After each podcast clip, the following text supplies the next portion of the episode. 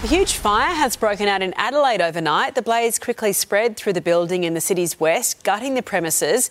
It took fire crews more than an hour to douse the flames there. Let's get live to Mitchell Sarowski, who's at the scene in Alberton. Mitch, morning to you. Investigators are now sifting through the remains of the warehouse there. Yeah, that, that is what they're doing right now, Eddie. And I just want to show you the extent of what the fire caused last night. It is a mess.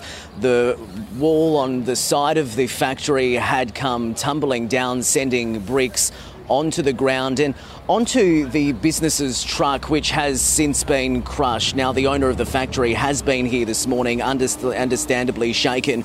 And take a look at these dramatic pictures. The flames were fierce and unforgiving. Firefighters raced to Port Road here at Alberton in Adelaide's west around 9 last night. Thick plumes of black smoke spewed into the air as the flames ripped through the sign writing company.